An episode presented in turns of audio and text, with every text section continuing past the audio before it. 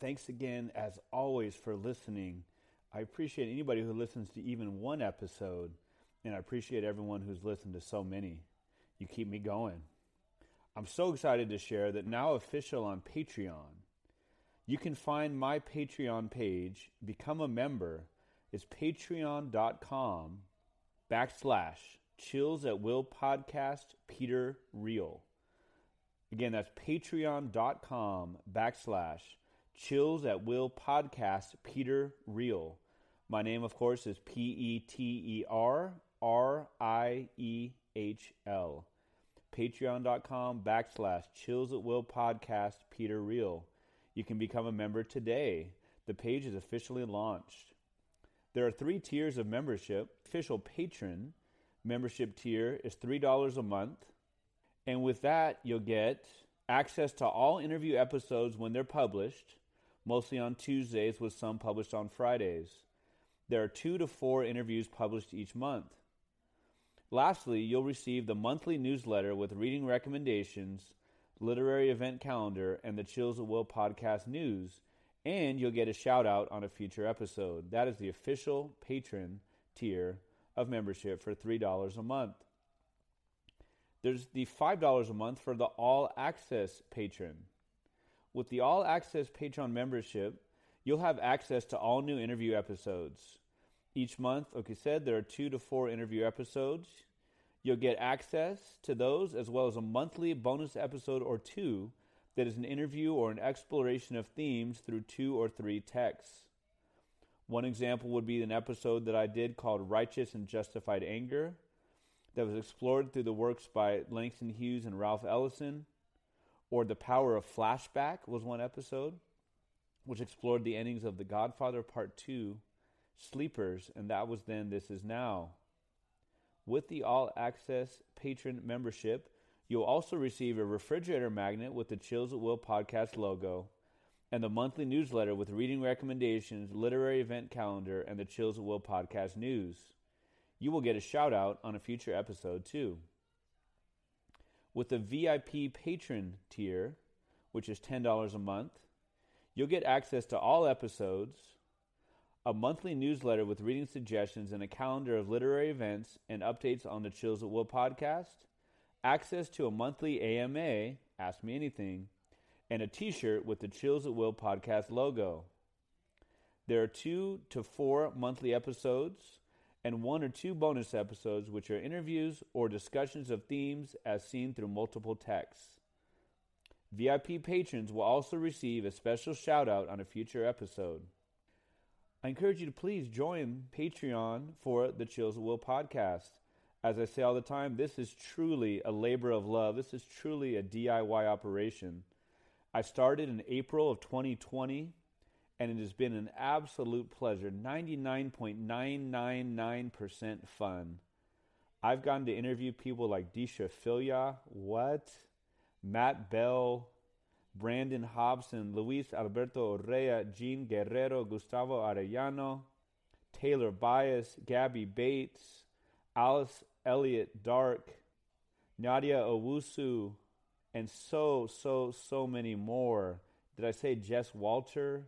Did I say Jeff Pearlman, Ingrid Rojas Contreras, Jamil Jan Kochai, Morgan Talty, Sadie Shore Parks, Rachel Yoder, Vanessa Angelica Villarreal, Kirstin Chen, Sam Quinones, Ioan Grillo, Raina Kelly, Zach Harper, Michael Torres, Tracy Kato Kiriyama, S.J. Sindhu, Roberto Lovato, Tod Goldberg, Steph Cha, Noel Kassler, Reyna Grande, James Tate Hill, Navdeep Dylan Singh, Nikisha Elise Williams, Mia St. John, Susan Muaddi Darraj, Sarah Borjas, and the list goes on and on. Future episodes include conversations with Allegra Hyde, with Justin Tinsley, Jose Antonio Vargas, Laura Warrell,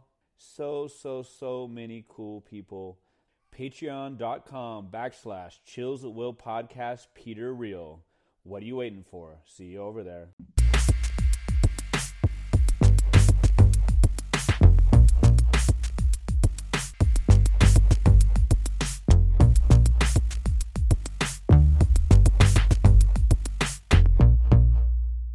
Hello I am Pete Riehl, a high school English and Spanish teacher, an avid reader, and an aspiring writer. Thank you for listening to the Chills at Will podcast, in which we explore the visceral beauty of literature and its connection to our culture, our history, and ourselves.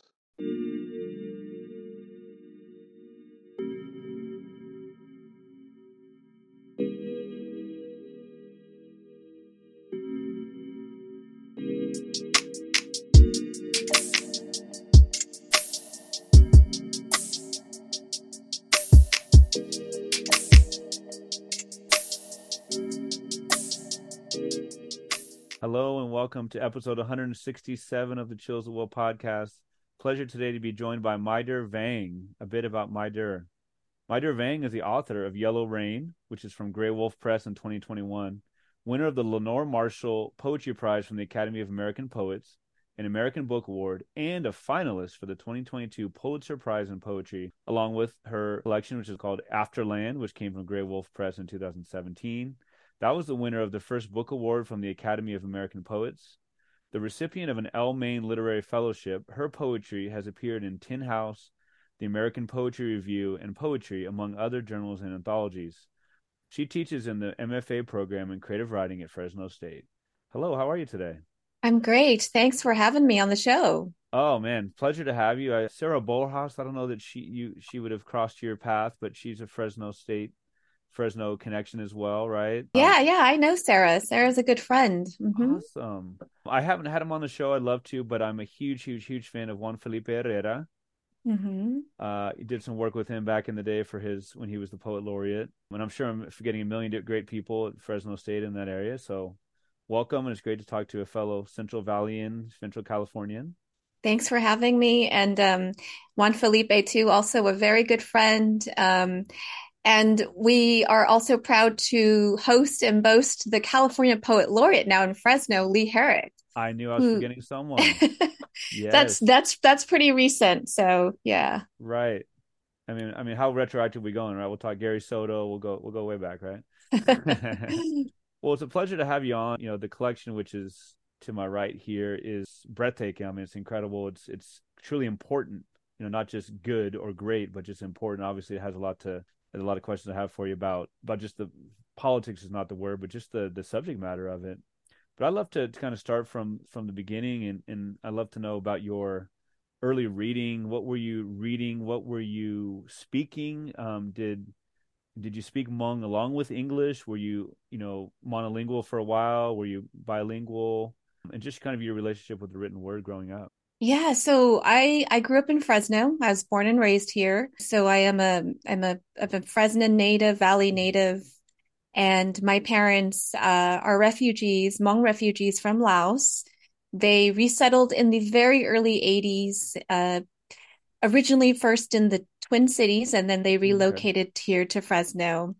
Uh, there was family here, and also I think that the the environment was different. It was there was there were there was um, access to agriculture and just proximity to mountains here uh, mm. for them, and so um, I think that drew them as well as a lot of other Hmong people to this um, to this area. Mm.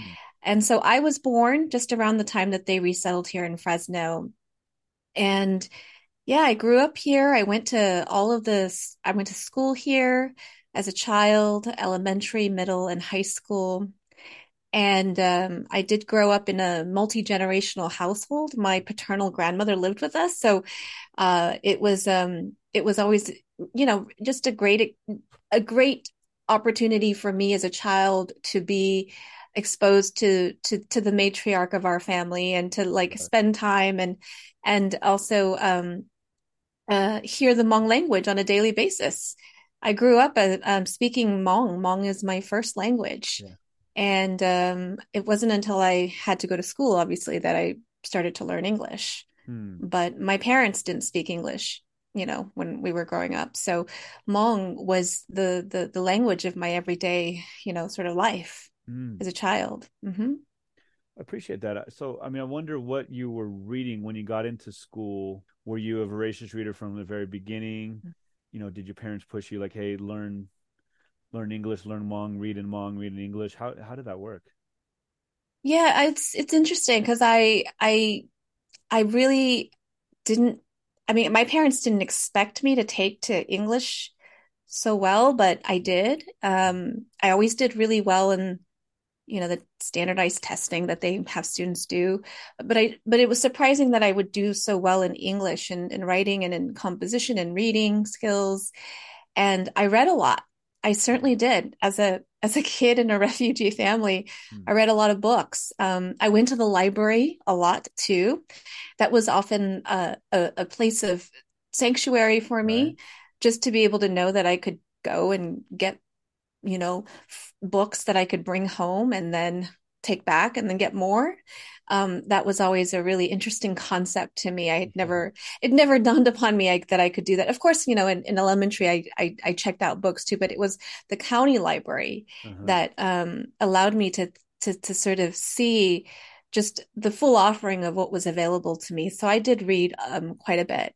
And hmm. as a young person, I read, you know, I read your typical YA novels as a kid. You know, I read, you know, uh, Beverly Cleary and I read, oh, yeah. you know, The Babysitter's Club and R.L. Stine, you know, I mean, just uh, sort of the books that, that kids were reading those days. But that's what really got me started, you know, in literature and in thinking about writing. Um, and, and, and, and I would spend summers just kind of eh, with my nose in books, yeah. whereas everyone else was doing other things. Yeah. Oh man, yeah. I still, even to this day, it's still kind of baffling in a good way, right? That you can actually you can go to the library and it's just free. Like mm-hmm. you can just get as many as you want, and you know, so, yeah, yeah. And I think it's I think we we sometimes don't uh, have a, appreciate our libraries as much as we should. Mm, yeah. Um, and uh, I think for me as a kid in a refugee family, it was a it was a it was just an amazing place. Yeah. Right. Mm-hmm. So I mean, I wonder about about ideas of representation. I mean, I I don't think there have been a lot of of was a lot of representation among Hmong people, right? As far as you know, true stories. We not true stories, but you know the the the long title. But there's one that comes to my mind is you know the spirit catches you and you fall down, which was written yeah. by by a white mm-hmm. white American, right? So, and obviously that wouldn't be something you're reading as a kid, but I'm, I'm, just wondering about representation if and when you found it, maybe in older years, mm-hmm. later years. Yeah, yeah, that's a great question because obviously as a child, I I didn't there wasn't that access, you know. I did there there obviously wasn't very many published Hmong writers, if any, really at that time. Um, that I was aware of as a as a child and as a student, uh, you know, co- going into high school even, uh, and I think that you know, when I discovered the book by Anne Fadiman, The Spirit Catches You, it wasn't mm-hmm. until college actually. Okay.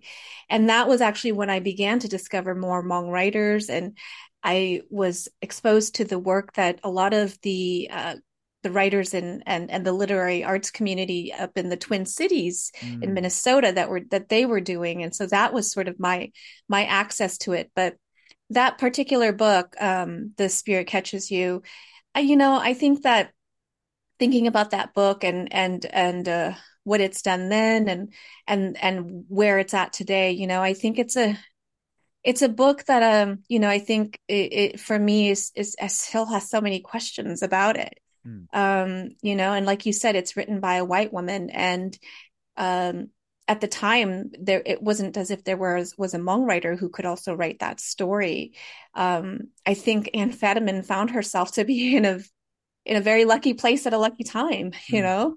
Um, but yeah, yeah, I think that there are still lots of questions that people have about that book. And even myself as a writer, um, you know, thinking about, about how that was the book that introduced um, much of the, the the the the nation to the Hmong community. Mm-hmm. You know, and, and for me, I think as a writer, I, I think, wow, well, I guess I missed out on the opportunity to introduce myself.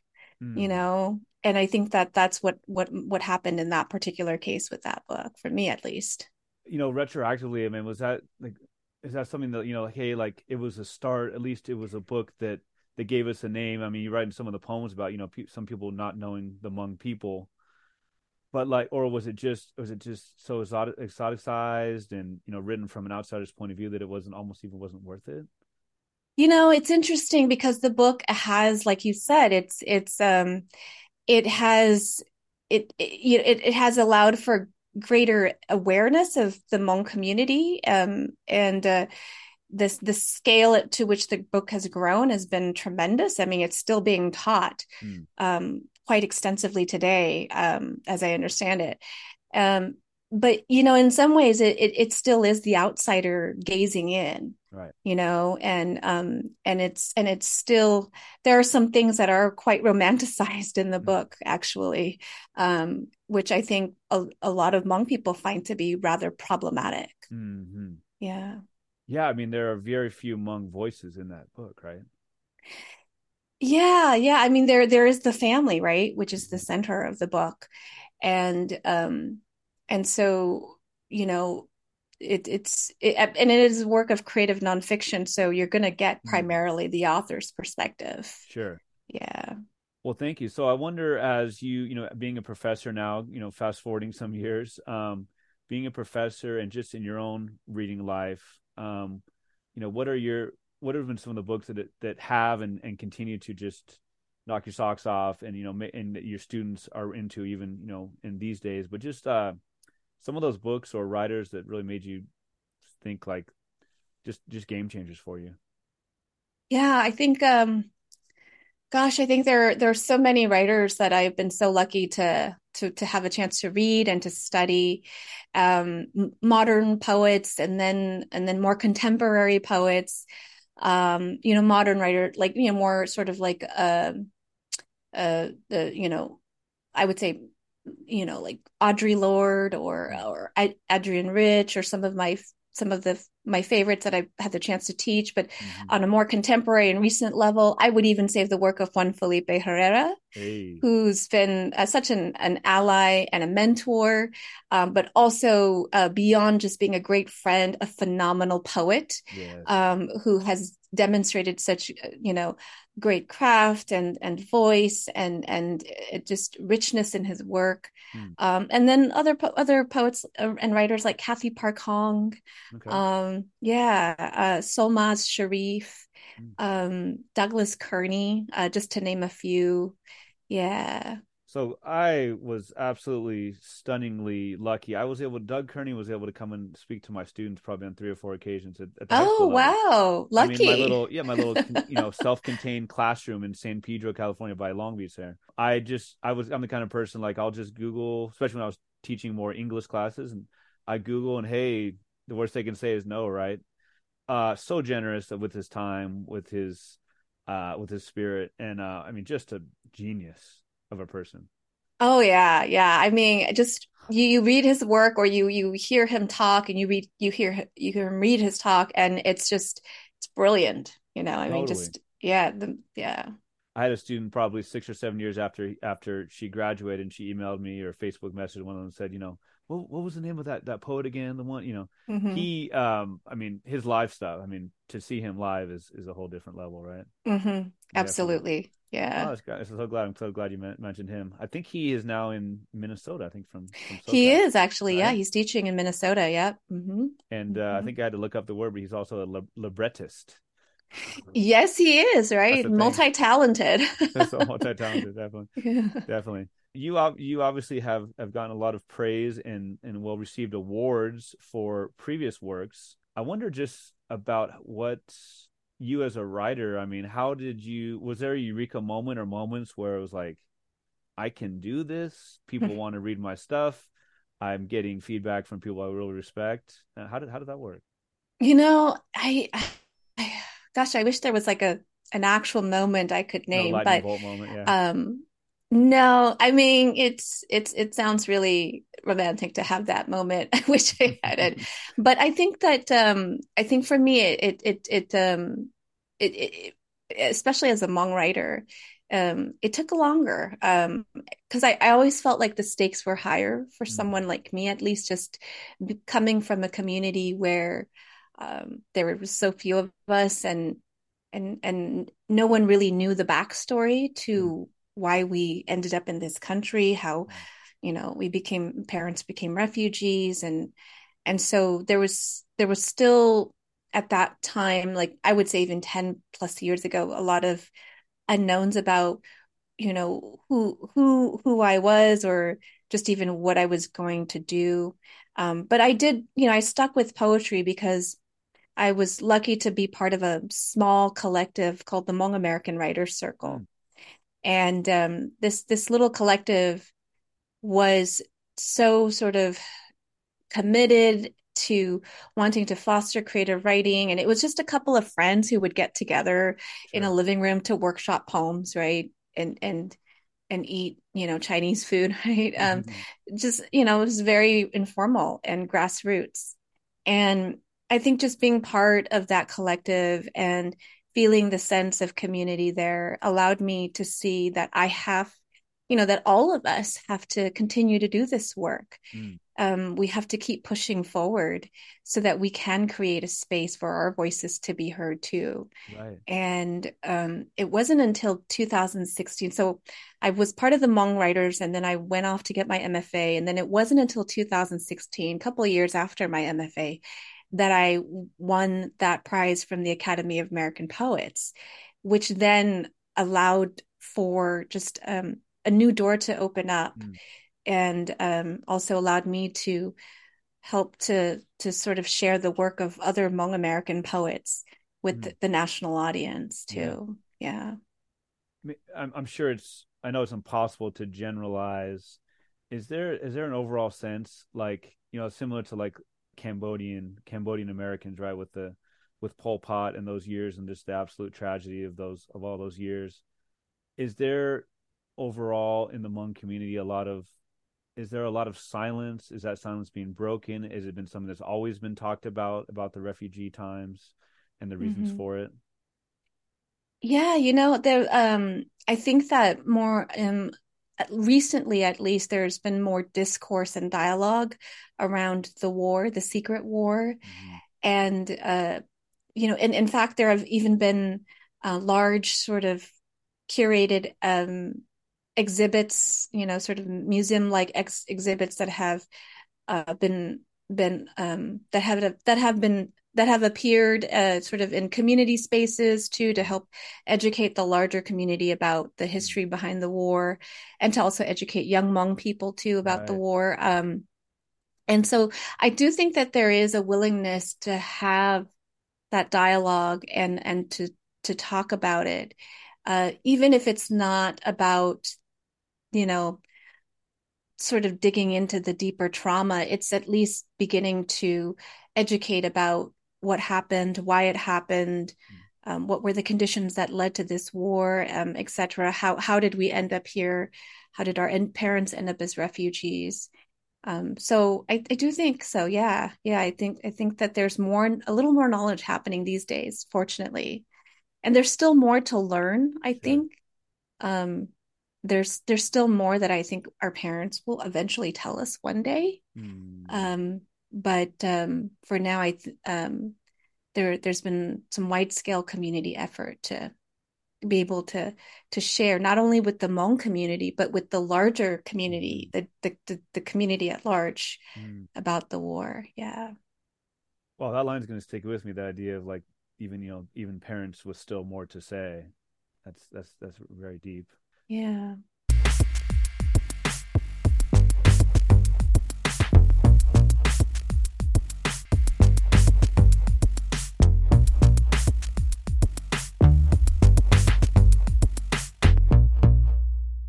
Thank you for that. It's a good segue into the book Yellow Rain.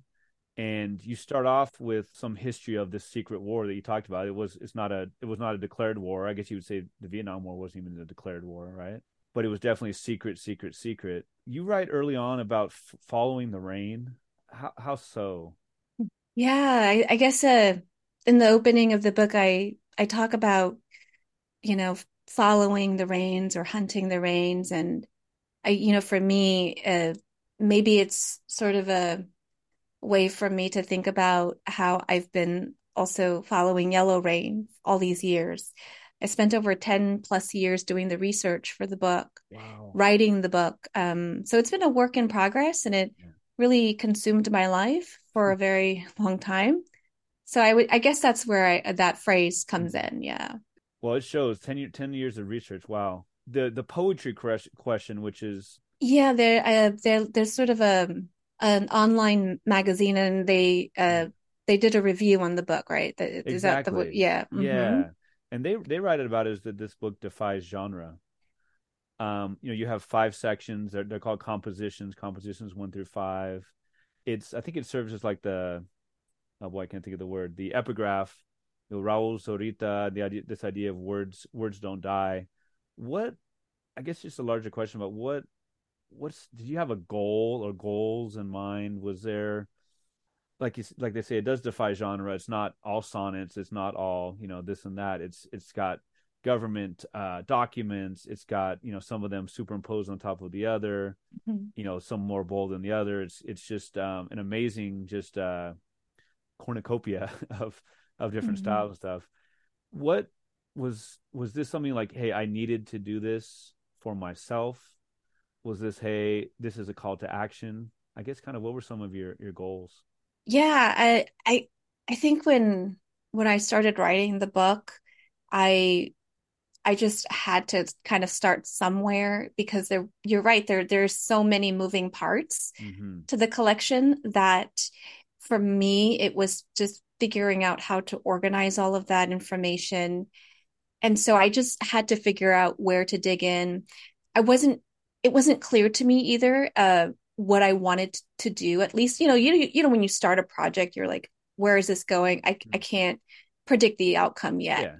And so for me, it was just sort of figuring things out and allowing the information to kind of lead me to where the outcome would be eventually mm. yeah. and um and so you know my goal really was was just to be able to offer a different version of the events really that hadn't yet been offered from a Hmong perspective or from a daughter of Hmong refugees perspective. right, right, right, um, the perspective that had been dominating the discourse on yellow rain for for years and and for decades really was the perspective of scientists um, and the perspective of the government. But never really did they have a Hmong voice come in and offer something that would speak and center the Hmong experience and so mm-hmm. that that hopefully that i mean that was what i tried to do right mm-hmm. with the mm-hmm. collection well so i mean I'll, I'll have you explain a little bit if you would just about just the yellow rain just overall to me, I mean, Wikipedia, I think is one of the most amazing things in the world about, you know, like who, you know, who's writing that article on glasses, like glass, you know what I mean? Like who's, yeah. who's that person? You know, it's just amazing to me the proliferation of articles and everything on there. But even if you look up yellow rain on Wikipedia, there's a lot about the scientists you talked about and, and all of that. And there's you, you, you have the last little, I don't know if you've seen that. Your book is mentioned in the last little paragraph or whatever. Oh, fascinating. I, I know, right? check that out. Totally. And yeah. so it's just like if you read the Wikipedia article, it, it makes it sound like the the Hmong saying that the yellow rain was, you know, based on chemical weapons and such is has mostly been debunked.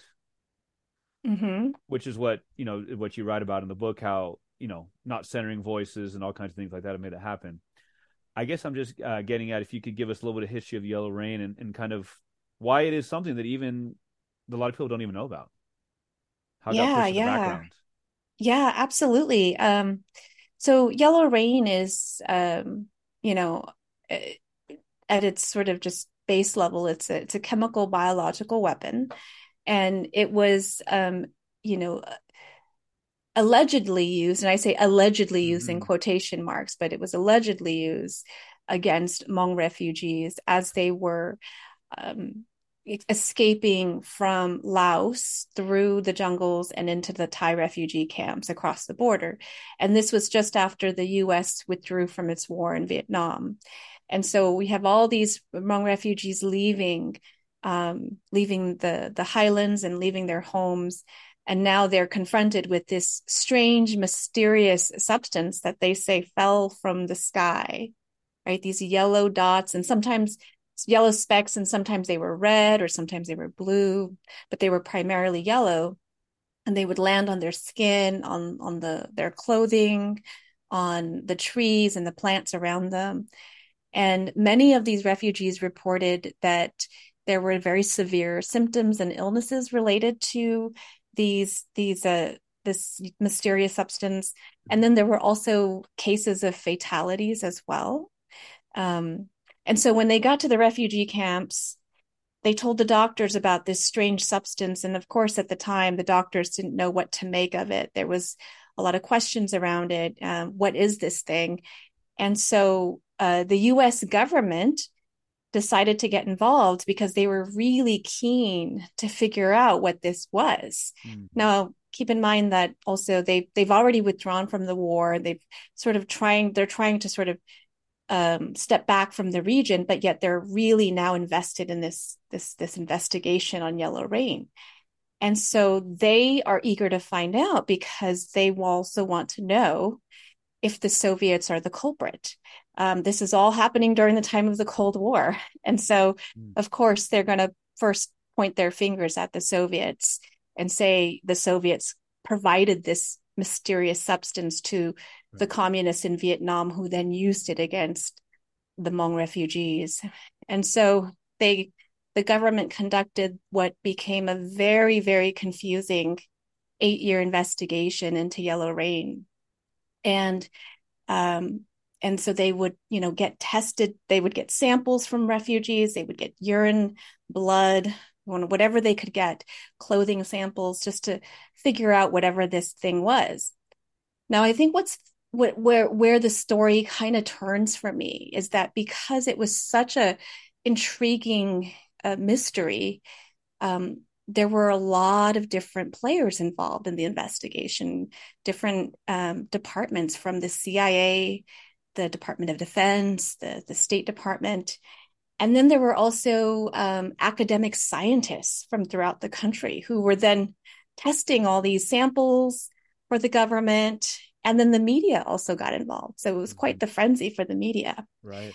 And so in the middle of all of this, you have, you know, you have the politics, which really did play a role in in in the way that the story of Yellow Rain unfolded was because you had you had a contingency of people who were very adamant in claiming that this was and is a biological weapon that was being used. Um, and you know whether they had good motives or not the question really is um, how does yellow rain being a biological weapon serve their political agenda mm. it allows them to um, you know in in in in in my argument and in my research what i found was that it allowed them to be able to leverage and exploit the harm that had been committed mm. so they could lobby for more weapons mm. um yeah and and and sort of build the arsenal for the united states right. then you had a, another contingency of people who are like, no, this is not a biological weapon. The Hmong people are just lying, or they they don't know what's going on, or they can't make heads or tails of this. And they had a very particular vested interest in wanting to um, de escalate the conflict, even if they knew people might have been dying from it. Hmm. So that was a big concern. And in the middle, you have the Hmong refugees whose testimonies and stories soon faded into the background and eventually um, their stories were and their testimonies were just um, invalidated. Mm. So the book is about really trying to challenge why why Hmong testimonies were dismissed, mm-hmm. um, and um, and to to sort of resist that and to to push against that. Well, throughout the whole um, collection, thank you for that. Thank you for that that background, by the way. Very very thorough. We appreciate that. Um, you know, you know, found poems. We talked about declassified documents, or some of the many things that are used the first poem, and we talked about the Hmong people being in the middle. The first poem, I, I don't, it's I don't know if it's a paraphrase or exact, but it's quote, "White man does the dirty work through the Hmong." Right, as the daughter of refugees, whether that's your voice, whether that's the narrator's voice, you know, she's quote looking back at the sky that brought this yellow rain. There's the second poem, which is called "Guide for the Channeling." Um, just you know, quote every footprint incarnate uh, in sunk villages of the disregarded. And this is a line that I saw quoted many times in many of the reviews, a beautiful line. I have been gardening myself into this remembrance. Can you explain that a little bit? The idea of gardening yourself or gardening again, that whether that's you or the mm-hmm. narrator, into remembrance?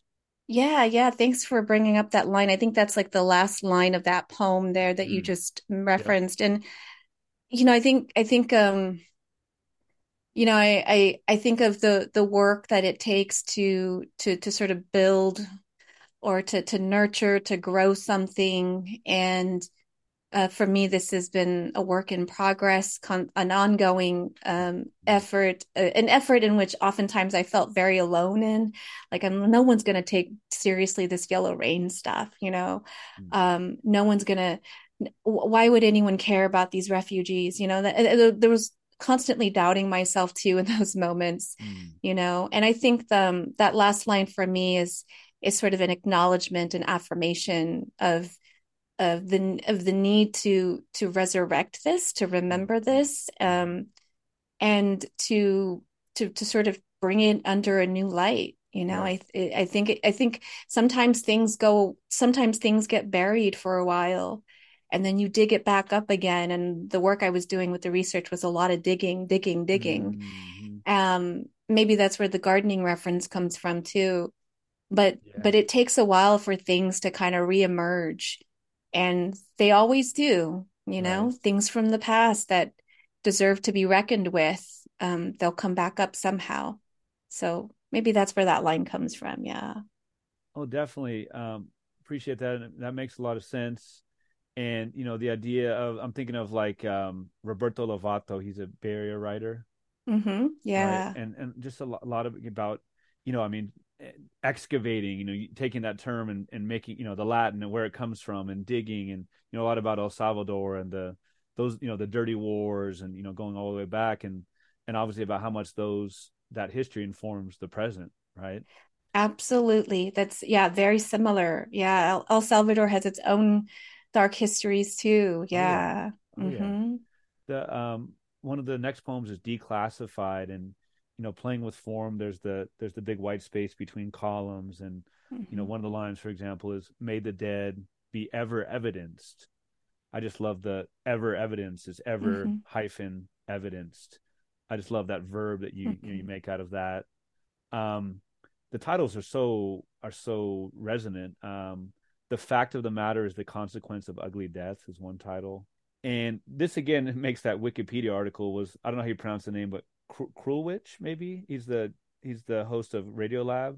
Yeah, he was uh, he was one of the hosts for that particular episode that I referenced. Yeah. right? hmm And you know I, I don't know a lot about Radiolab, but I'm thinking NPR. I'm thinking like kind of you might think naturally more on the liberal side. And he Right. he Yes. right he was taking the task. It sounds like rightfully so for really being incredibly insensitive and and you know racist towards the the person who was on a Hmong American Rider, and she was trying to get her point across, and he seemed to kind of just dismiss it out of hand. Am I getting that right?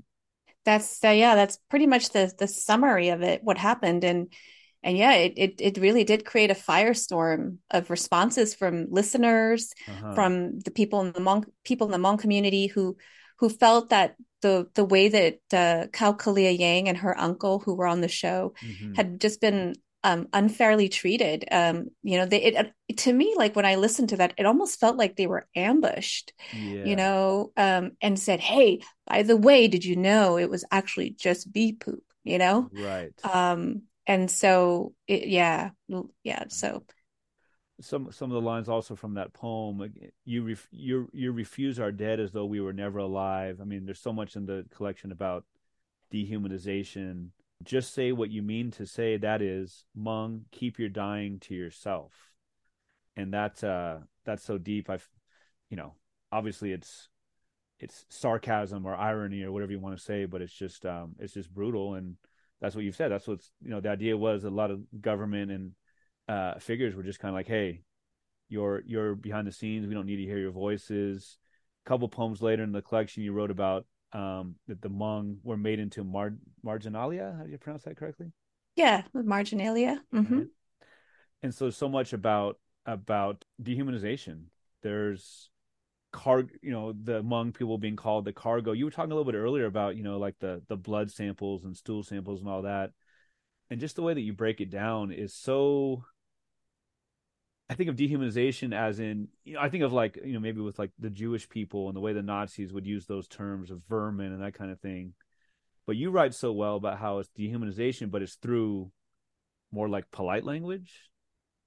Hmm. Right. All the government, the way, you know, the way the government writes up these things, you know, they write about the people as if they're, you know, they're, they themselves are samples, if the Hmong themselves are, you know, animals to be, to be studied. And you'd write about, you know, the ways that like some of the samples were just like, oops, like, oh, ice got yeah. into it and this one was spilled. And, and, you know, to me, there's just nothing more that can be said about dehumanization.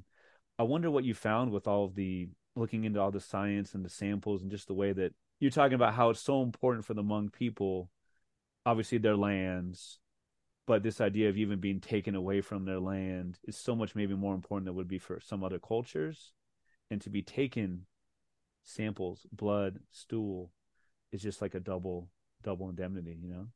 Yeah, I, I it's a great assessment, by the way, of the work. Um, your thoughts here, and I, I think, um, yeah, so I think that's a really interesting and and sort of thorough assessment of the work is is thinking about the uh, concept of dehumanization, because I think when I was going through a lot of the documents, it was clear to me that the the Hmong were being viewed as collateral damage mm-hmm. in this mm-hmm. whole process right and in many ways disposable as a result think about this as being a you know the fact that the proxy the secret war was a proxy war too right, for the right. united states and it was just the necessity of needing the Hmong bodies and the Hmong men to do to do that work of war and so there was definitely a sense for me of dehumanization of mm-hmm. disposability even um, of collateral um, damage and of collateral beings um, yeah, yeah. And and then and then of course so many of the samples that they used mm-hmm. um to to try to figure out yellow rain by the time they had arrived to laboratories they were already degraded um right. and had dis- deteriorated so uh, so much of the work was eventually just futile um, mm-hmm. There was no way that the government was going to really be able to make a definitive assessment of what this substance was, um, as much as they tried. And and there were instances where they came very close, and and um, you know they there there was one sample that they were able to you know ID uh, for for this toxin, um, but you know that still wasn't enough to convince the naysayers. Mm-hmm. Well, yeah, like you said, definitive, right? And and you you write about it. You, I mean, one can never fully know, but it's like you're kind of saying, like, hey, did they have the did the scientists or the government officials have the end already in mind, right? If we right, muddy if we muddy the waters, right, then it's like, well, know, can't definitively say. Right, it's a good question, right? You know, mm-hmm. of course, like the the end in mind of something, and and you know, one of the things that I came up with too in the research that really surprised me was just finding documents where Yellow Rain was referred to as a project. Mm. Um, and and and uh, not not that that is going to make anything definitive either, but that that you would associate the idea of Yellow Rain as being a project mm. um, within a document of the CIA mm-hmm. was rather alarming. Mm. Yeah.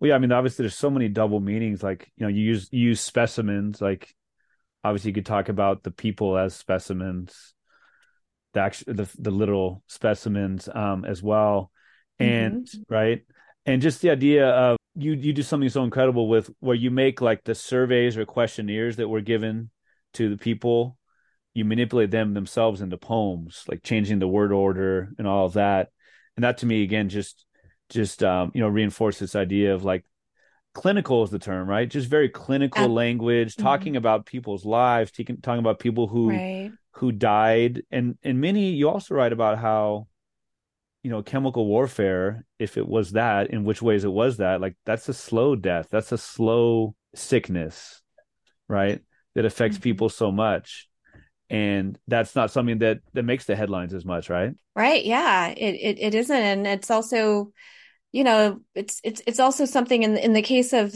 you know with yellow rain being thought of as a sort of a biological weapon it was something that was easy to be able to say that it could have just been a phenomenon of nature right? It wasn't it wasn't actually a weapon. It was just uh, something in the weather or something in in in the biology of the environment or something in the animals that caused the these Hmong people to claim that they were ill. And so there there were so many ways to provide alternative answers to what they were going through. And that was also a way to kind of to, you know, make to, to obscure things further, right? Yeah, to muddy the waters.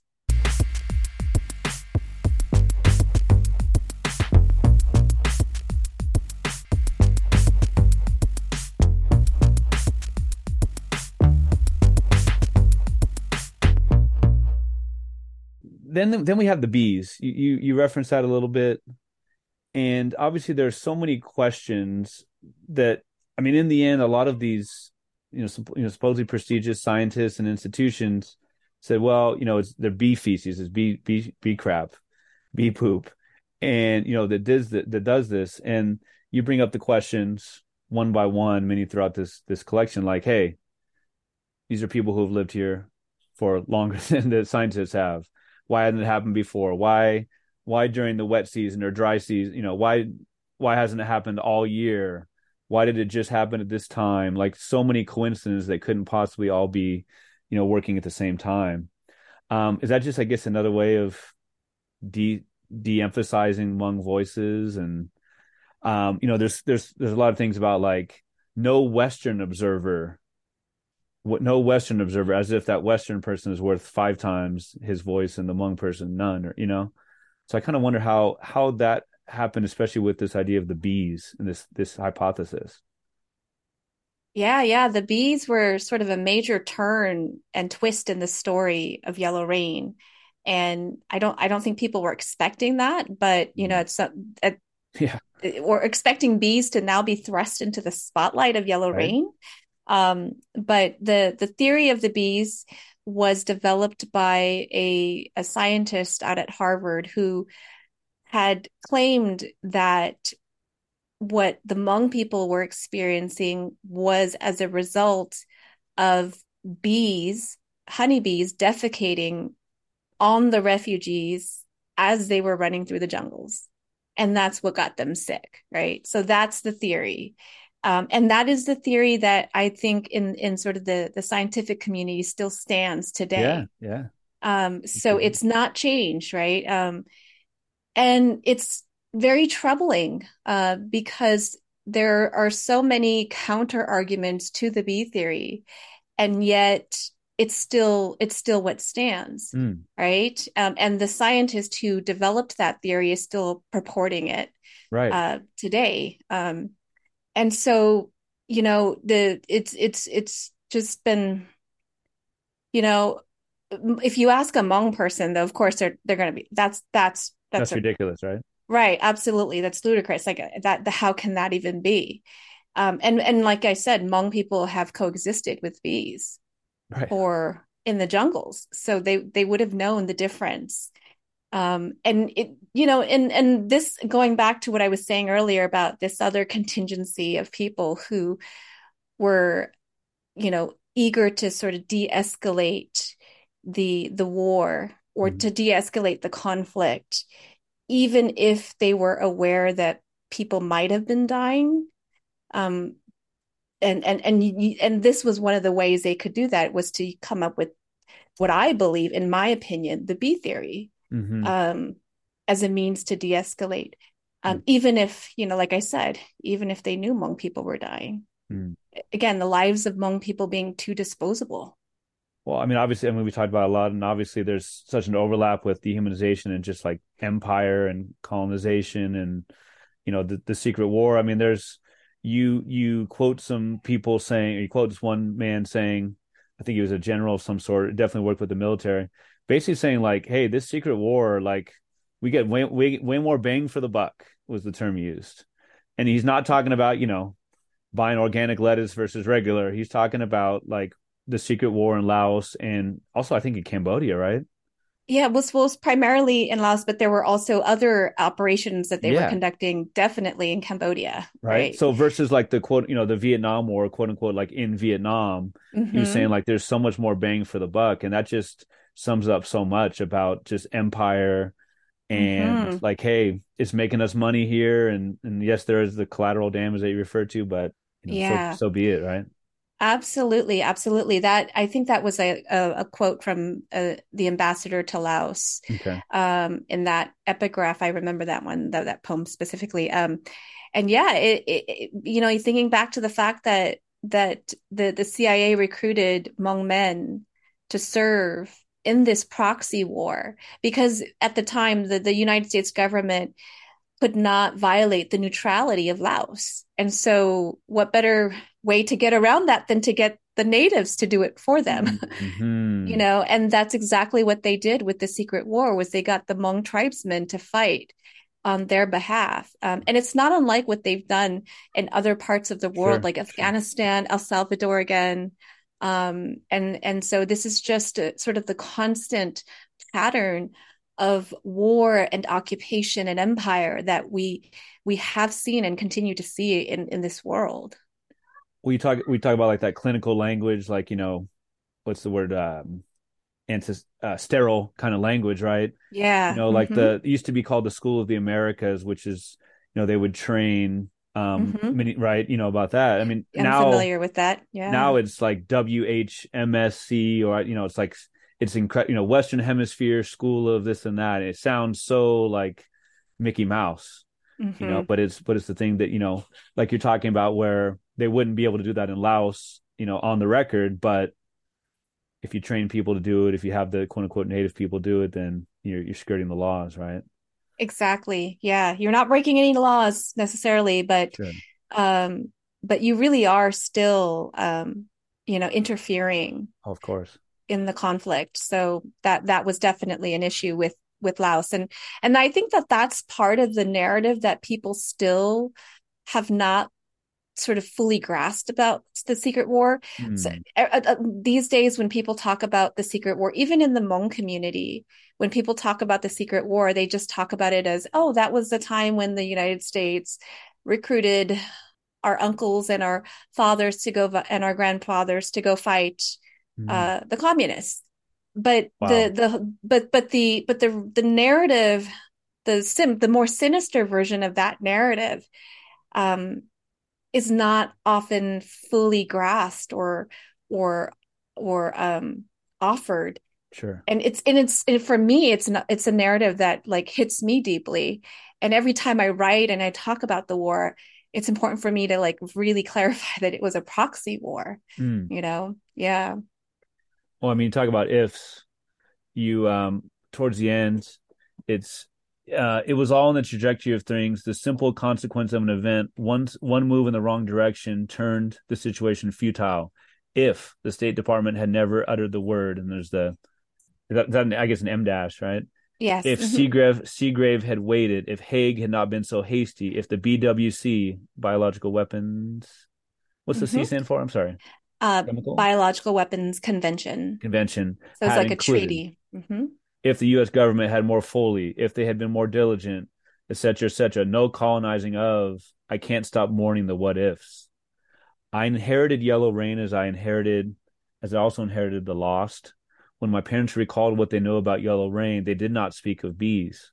Only in whispers did the elders say anything about the rain and those who fell beneath it. Names and faces left to the mountains. I mean, just beautiful and wrenching and um, you know, if it were fiction, it would be you could say, "Oh, beautiful writing." Glad it's not true, but obviously it happened about historical events. Yeah.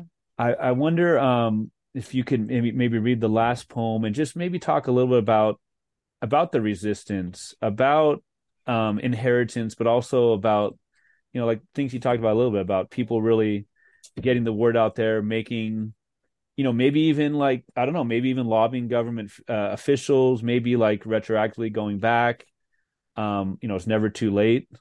I'm sure that it's um, it's harder as the years go on, obviously. But I just wonder if if you could talk a little bit about um, the future and like what how important your work is. I know you're you're very humble. You're not going to pat yourself on the back, but it's incredibly important. Like, is that something that you want to take this with a group of of lawmakers or or just grassroots, and you want to get you know a proclamation or you want to get um, mm-hmm. reparations? Like, I, I wonder kind of how that works.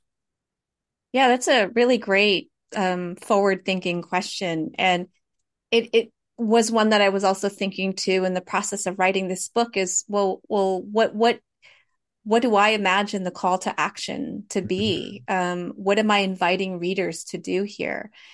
And, you know, it's, I, I wish that I had had, like, I wish I have, had have and had had and still have the capacity to do all of that. Um, it, it, it was, it was exhausting alone just writing the book and doing the research and and then to think about the um, the forward impact I'd like it to have is is is another layer to the work as well.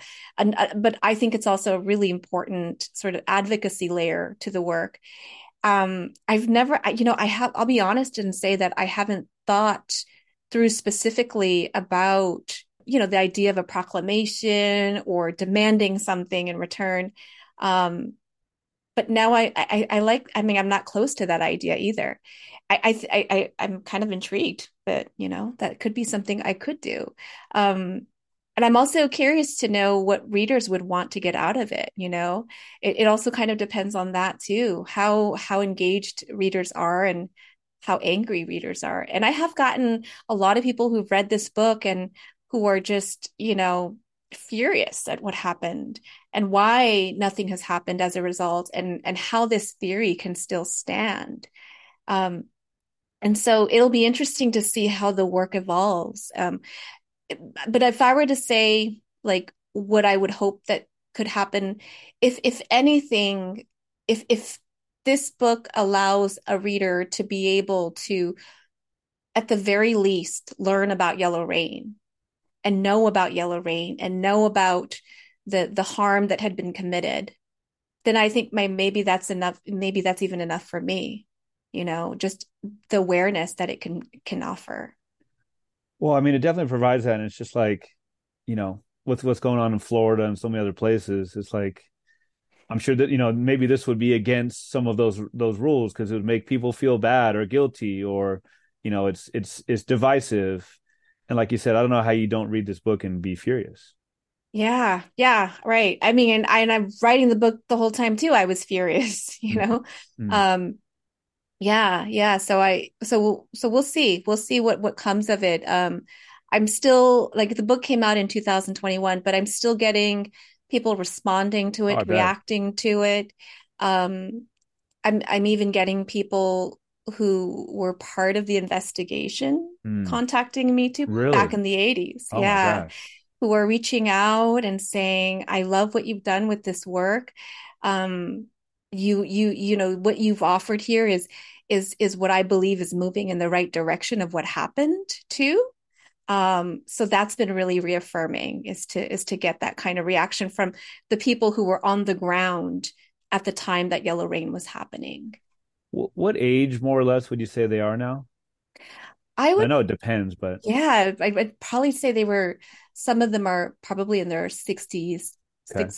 sixties, maybe early seventies. I imagine. Yeah. Yeah, you think about like you know people trying to catalog the voices of like you know Holocaust survivors and you know um this idea of like 67 that's not that's not that old yeah. right yeah. yeah. wonder if you could uh thank you for that answer and thank you for just speaking to me about the book, it's uh, yeah, I think it, I think it's got a, a, a, long life ahead of it. You know, I think it's yeah, so it's so new so. in the world that, that I can see it being taught in a history class. I can see it being taught just straight for the poetry part of it, just in an English class and a creative writing class. Got so much to go, and and I love for the the listeners to hear, uh, you know, maybe the last poem if you don't mind. Yeah, absolutely. So the last poem being and yet still more. Mm-hmm. Is that the poem you're thinking about? Yes, yeah. please. Okay. Yes, please. Right. Okay and yet still more. That refugees somewhere and everywhere are waiting. That the waiting suffocates the ankles. That the body cannot be fed from the waiting. That the spew of shrapnel from hubris tongues enact the waiting. That waiting is never certain of itself. That waiting could change its mind over morning that waiting won't change its mind, that elbows cradle the waiting at night, that all are conceived and born into waiting, that the waiting can span the range of two continents, that waiting is a kind of forgetting, and forgetting is the sea, that waiting is a silent syllable in never mind, that even the dead wait, that waiting is not the same as faith, that not all waiting is created equal, that waiting drips from the sap hammer of a noose, that waiting turns to hunger, turns to water, turns to going, turns to too late, that a refugee somewhere is waiting, that a refugee everywhere is waiting.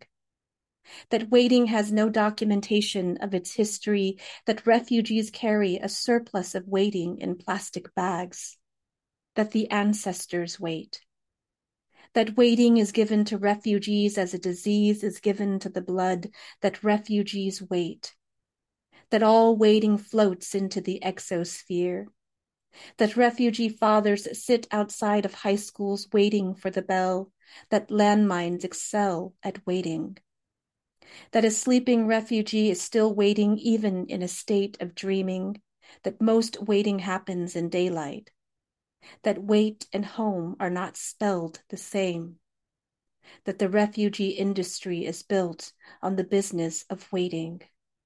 That refugees are put somewhere to wait, that refugees are put everywhere to wait. That wait is the refugee, that a refugee is waiting that waiting must go on, that there is yet more waiting, that waits still and still more, that yet even, that next year, that the year after, that ever always, that more, that now, that wait is the refugee. Thank you so much. The different uses of wait, to wait, waiting, wait as a noun, wait as a verb, some you know the opposites of so, oh, that a refugee somewhere is waiting, the refugee everywhere is waiting. This, that that image of the surplus of waiting in plastic bags, the ancestors waiting in, in addition to the refugees. That idea of the refugee father sitting outside of a high school. Is that kind of like more like the like the banal, I guess? it is it can be thought of as sort of like the mundane and and it just it was it's it's sort of like a visual memory that i have of my dad always coming to pick us up from high school mm. waiting outside for the bell uh, to ring uh, um, just with all the other oh refugee fathers too oh my gosh yeah. and, and, and, then ending with that weight is the refugee that weight is the refugee um to, to look at it on the page i'm looking at here it's every the first line of every the first of every line is that that refugee somewhere and yet still more. Thank you for reading that. Thank you for this incredibly important collection. Congrats on all the the big time awards and and and nominations. I mean, the Pulitzer Prize is kind of a big deal, right? yeah, I'd say so, right? I mean, that's up there with some of the greats, and it it deserves it. Um, shout out a little bit like where we sh- where you like us to buy the book, um, contact info, social media, all that good stuff. Yeah, you can buy the book off of my press's website, Graywolf Press, or um, bookshop.org, okay. uh, which is an indie um, online bookseller website. Um, and then I'm on Twitter at um, Vang under, Myder underscore Vang. Um, yep. And uh, thank you so much for having me. This has been great to talk about the work and be able to to dive into it and share it with your listeners. Well, I appreciate you so much and appreciate the work. Thank you so much. And uh, it's been a pleasure. Looking forward to anything that you have coming in the future. Great. Thank you. Have a great rest of the day. You too.